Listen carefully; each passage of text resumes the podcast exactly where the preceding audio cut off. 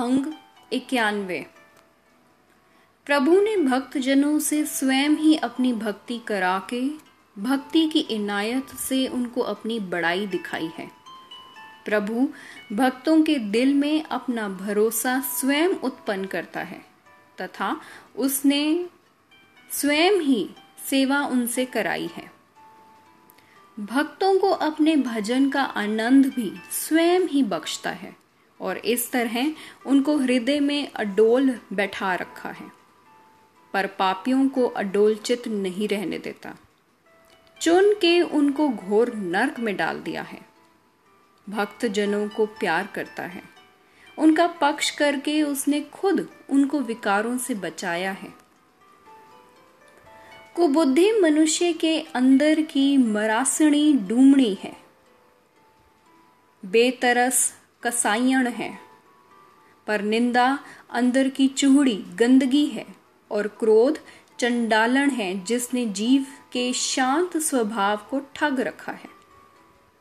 यदि ये चारों भीतर ही बैठी हों तो बाहर चौका स्वच्छ रखने के लिए लकीरें खींचने का क्या लाभ? हे नानक, जो मनुष्य सच को चौका स्वच्छ करने की जुक्ति बनाते हैं, उच्च आचरण को चौके की लकीरें बनाते हैं, जो नाम जपते हैं और इसको तीर्थ स्नान समझते हैं। और जो लोगों को भी पापों वाली शिक्षा नहीं देते, वह मनुष्य प्रभु की हजूरी में अच्छे गिने जाते हैं। जिस ओर प्रभु प्यार से देखे, उसका बगुला पन, भाव, पाखंड दूर होना क्या मुश्किल है? और उसका हंस, भाव, उज्जवल मत बनना क्या मुश्किल है? हे नानक, अगर प्रभु चाहे तो वह बाहर से अच्छे दिखने वाले की तो क्या बात? कोए को भी, अर्थात अंदर से गंदे आचरण वाले को भी उज्जवल बुद्धि हंस बना देता है। जिस काम को सिरे चढ़ाने की इच्छा हो, उसकी पूर्णता के लिए प्रभु के पास विनती करनी चाहिए। इस तरह सदगुरु की शिक्षा से सदा स्थिर प्रभु कार्य सवार देता है। संतों की संगत में नाम खजाना मिलता है और आत्मिक जीवन देने वाला नाम जल चख सकते हैं। सो, यह बेनती करनी चाहिए कि हे हरि डर नाश करने वाले और दया करने वाले हरि, दास की लज्जा रख। दास की लज्जा रख लो। हे नानक, इस तरह प्रभु की महिमा करने से अलग प्रभु के साथ साँझ डाल लेते हैं। जो हरि सब जीवों को धरवासा देता है, ये जिंद और शरीर सब कुछ उसी का दिया हुआ है। हे नानक, गुरु के सन्मुख रह के ऐसे दातार की नित्य सेवा करनी चाहिए। सदके हूँ उनसे, जिन्होंने निरंकार हरि का सिमरण किया है। उनके मुख सदा खिले रहते हैं और सारा संसार उनके आगे सिर निभाता है। अगर गुरु मिल जाए तो मनुष्य की तवज्जो माया की ओर से हट जाती है। ऐसे मनुष्य को खाने खर्चने के लिए जैसे सारी ही माया मिल जाती है। अठारह ही सिद्धियाँ, भाव, आत्मक शक्तियाँ उसके पीछे लगी फिरती हैं, पर वह परवाह नहीं करता और अपने हृदय में अडोल रहता है। सहज स्वभाव, एक रस उसके अंदर नाम जपने की लहर चलती रहती है। और प्यार की चाहत में वह हरि के साथ तवज्जो जोड़े रखता है। हे नानक, हरि की ऐसी भक्ति उनके हृदय में बसती है, जिनके मस्तक पे पिछली भक्ति वाले किए कामों के संस्कारों के अनुसार धुर से ही भक्ति वाले संस्कार लिखे पड़े हैं। हे प्रभु, पति का डाडी प्रभु के दर पे पहुँचा। प्रभु के दरबार में मुझ डाडी की पुकार सुनी गई और मुझे दर्शन हुए। मुझ डाडी को हरि ने बुला के पूछा, हे डाडी, तू किस काम के लिए आया है? मैंने बेनती की, हे दयावान प्रभु, सदा यही दान बख्शो। कि तेरे नाम का सिमरन करूँ। विनती सुन के दातार हरि ने अपना नाम मुझसे जपाया और मुझे नानक को आदर भी दी। माँ समझती है कि मेरा पुत्र बड़ा हो रहा है, पर वह इतनी बात नहीं समझती कि ज्यो ज्यो दिन बीत रहे हैं, इसकी उम्र घट रही है। वह ये कहती है, ये मेरा पुत्र है, ये मेरा पुत्र है। और उसके साथ बहुत लाड करती है। माँ की इस ममता को देख देख के यमराज हंसता है। अंग बानवे। हे प्रभु, इस तरह तूने जगत को बुलेखे में डाला हुआ है। माया द्वारा ठगे हुए जीव को ये समझ नहीं आता कि मैं भुलावे में फंसा हुआ हूँ। कबीर जी कहते हैं, हे प्राणी, माया के चस्के छोड़ दे। इन रसों के साथ लगने से ज़रूर आत्मिक मौत होती है। भाव आत्मा मुर्दा हो जाती है। प्रभु के भजन वाली ये वाणी मनुष्य को अटल जीवन बख्शती है। इस तरह संसार समुन्दर को तैर जाते हैं। पर यदि उस प्रभु को ठीक लगे, तब ही जीव का प्यार उससे पड़ता है और इसके मन में से भ्रम और भुलेखा दूर होता है। जीव के अंदर अडोलता की हालत पैदा होती है। ज्ञान वाली बुद्धि प्रकट होती है। और गुरु की मेहर से इसके हृदय में प्रभु के साथ जोड़ जुड़ता है। प्रभु के साथ चित्त जोड़ने से आत्मिक मौत नहीं होती, क्योंकि ज्यो ज्यो जीव प्रभु के हुक्म को पहचानता है तो प्रभु के साथ इसका मिलाप हो जाता है। हे प्राणी, तेरे मन में माया का मोह बहुत जोरों में है। तुझे ये डर नहीं रहा कि बुढ़ापा आना है? मौत आनी है। हे खोटे मनुष्य, तू अपने परिवार को देख के ऐसे खुश होता है जैसे कमल का फूल सूरज को देख के। तू पराए घर में देखता फिरता है। कोई विरला संत जन जगत में आके इस तरह विनती करता है। हे प्रभु, मुझे मिल। गले लगा के मिल। हे मेरे राम, मुझे मिल। मुझे माया के मोह से छुड़ा ले। जमजूत तेज़ी से आ रहे हैं। उनके सामने मुझसे पल मात्रा भी अटका नहीं जा सकेगा। हे प्राणी, माया के अनेक भोगों व प्रताप के कारण तू प्रभु को भुला बैठा है। तू समझता है कि संसार समुन्दर में मैं सदा कायम रहूँगा। माया का ठगा हुआ तू प्रभु को सिमरण नहीं करता।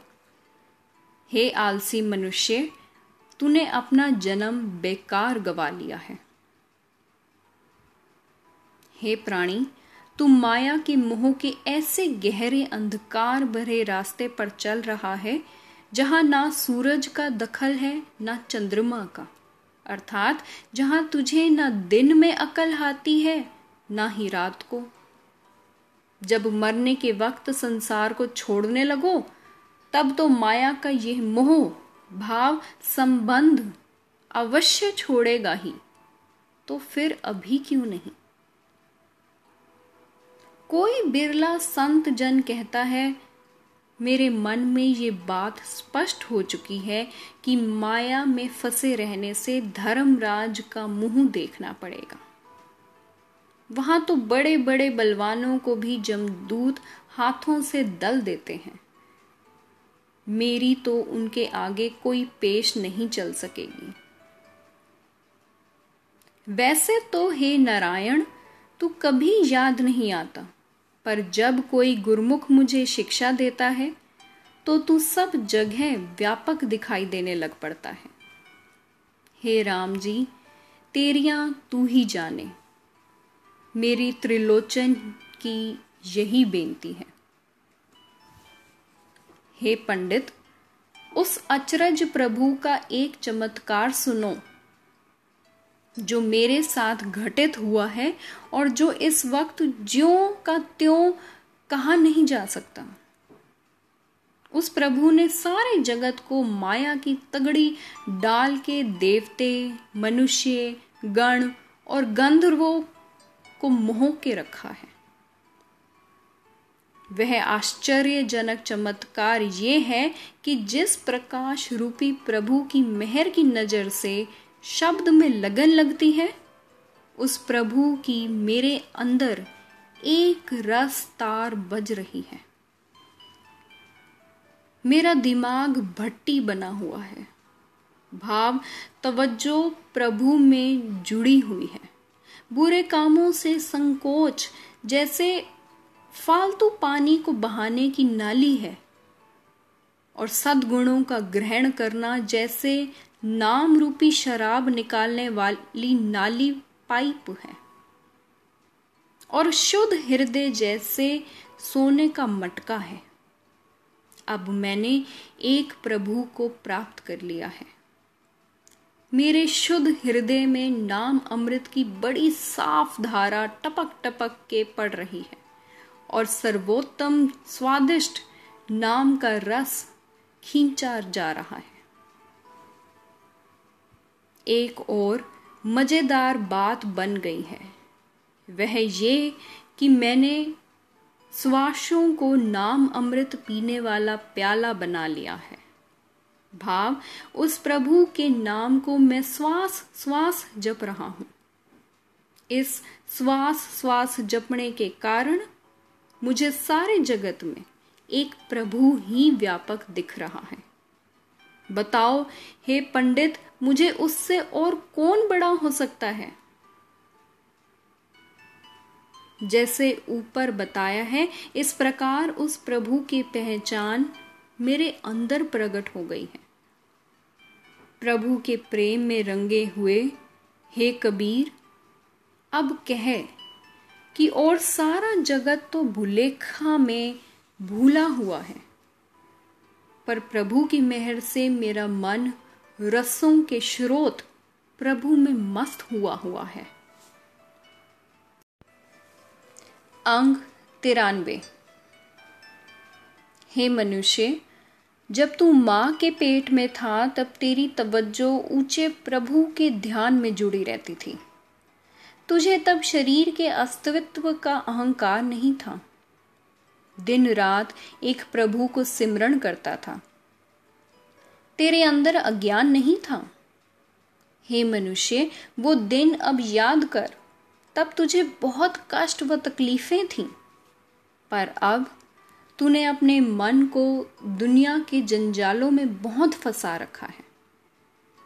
माँ का पेट छोड़ के जब का तू जगत में आया है, तब से तूने अपने निरंकार को भुला दिया है।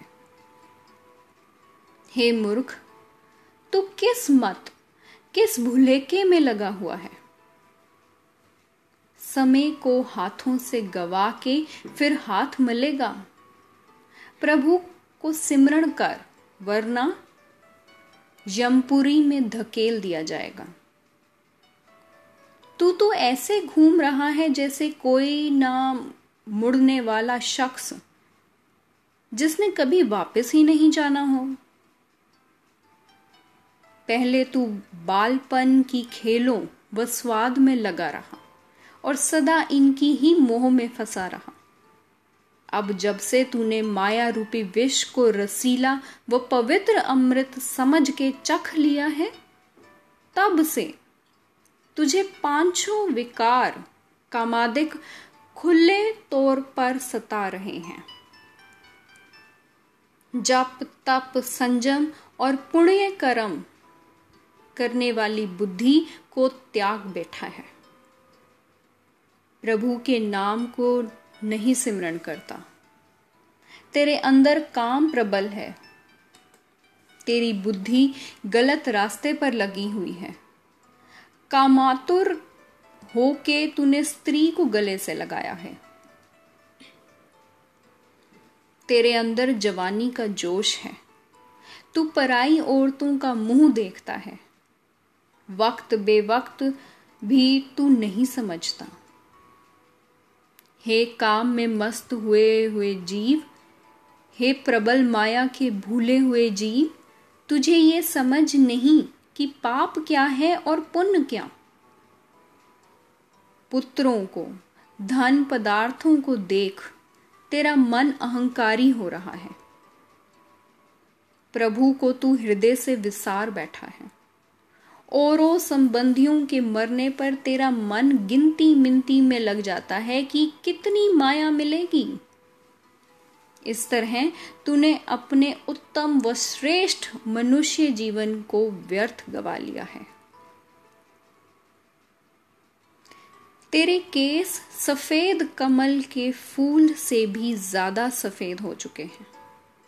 तेरी आवाज़ बहुत मध्यम हो गई है। मानो सातवें पाताल से आ रही है। तेरी आँखें सिम रही हैं। तेरी चतुराई भरी बुद्धि क्षीण हो चुकी है। तो भी काम की मथानी तेरे अंदर चल रही है। अर्थात अभी भी काम की वासना जोरों में है। इन ही वासनाओं के कारण तेरी बुद्धि में विषों विकारों की झड़ी लगी हुई है। तेरा शरीर रूपी कमल फूल कुमला गया है। जगत में आके तू परमात्मा का भजन छोड़ बैठा है। समय बीत जाने पर पीछे हाथ मिलेगा। छोटे छोटे बच्चे पुत्र पोत्र देख के मनुष्य के मन में उनके लिए मोह पैदा होता है, अहंकार करता है। पर इसको ये समझ नहीं आती कि सब कुछ छोड़ जाना है। आँखों से दिखना बंद हो जाता है, फिर भी मनुष्य और जीने की लालच करता है। आखिर शरीर का बल खत्म हो जाता है। और जब जीव पंछी शरीर में से उड़ जाता है, तब मुर्दा देह धर में, आँगन में पड़ी हुई अच्छी नहीं लगती। बैणी जी कहते हैं, हे संत जनों अगर मनुष्य का सारी ज़िंदगी यही हाल रहा, भाव, जीते जी कभी भी विकारों और मोह से मुक्त ना हुआ यदि जीवन मुक्त ना हुआ तो ये सच जानो कि मरने के बाद मुक्ति किसी को नहीं मिलती। हे परमात्मा, तेरी मुझसे, मेरी तुझसे असल दूरी कैसी है? वैसी ही है जैसी सोने और सोने के कड़े की, या पानी और पानी की लहरों की है। हे बेअंत प्रभु जी, अगर हम जीव पाप ना करते तो तेरा नाम पापियों को पवित्र करने वाला पतित पावन कैसे हो जाता?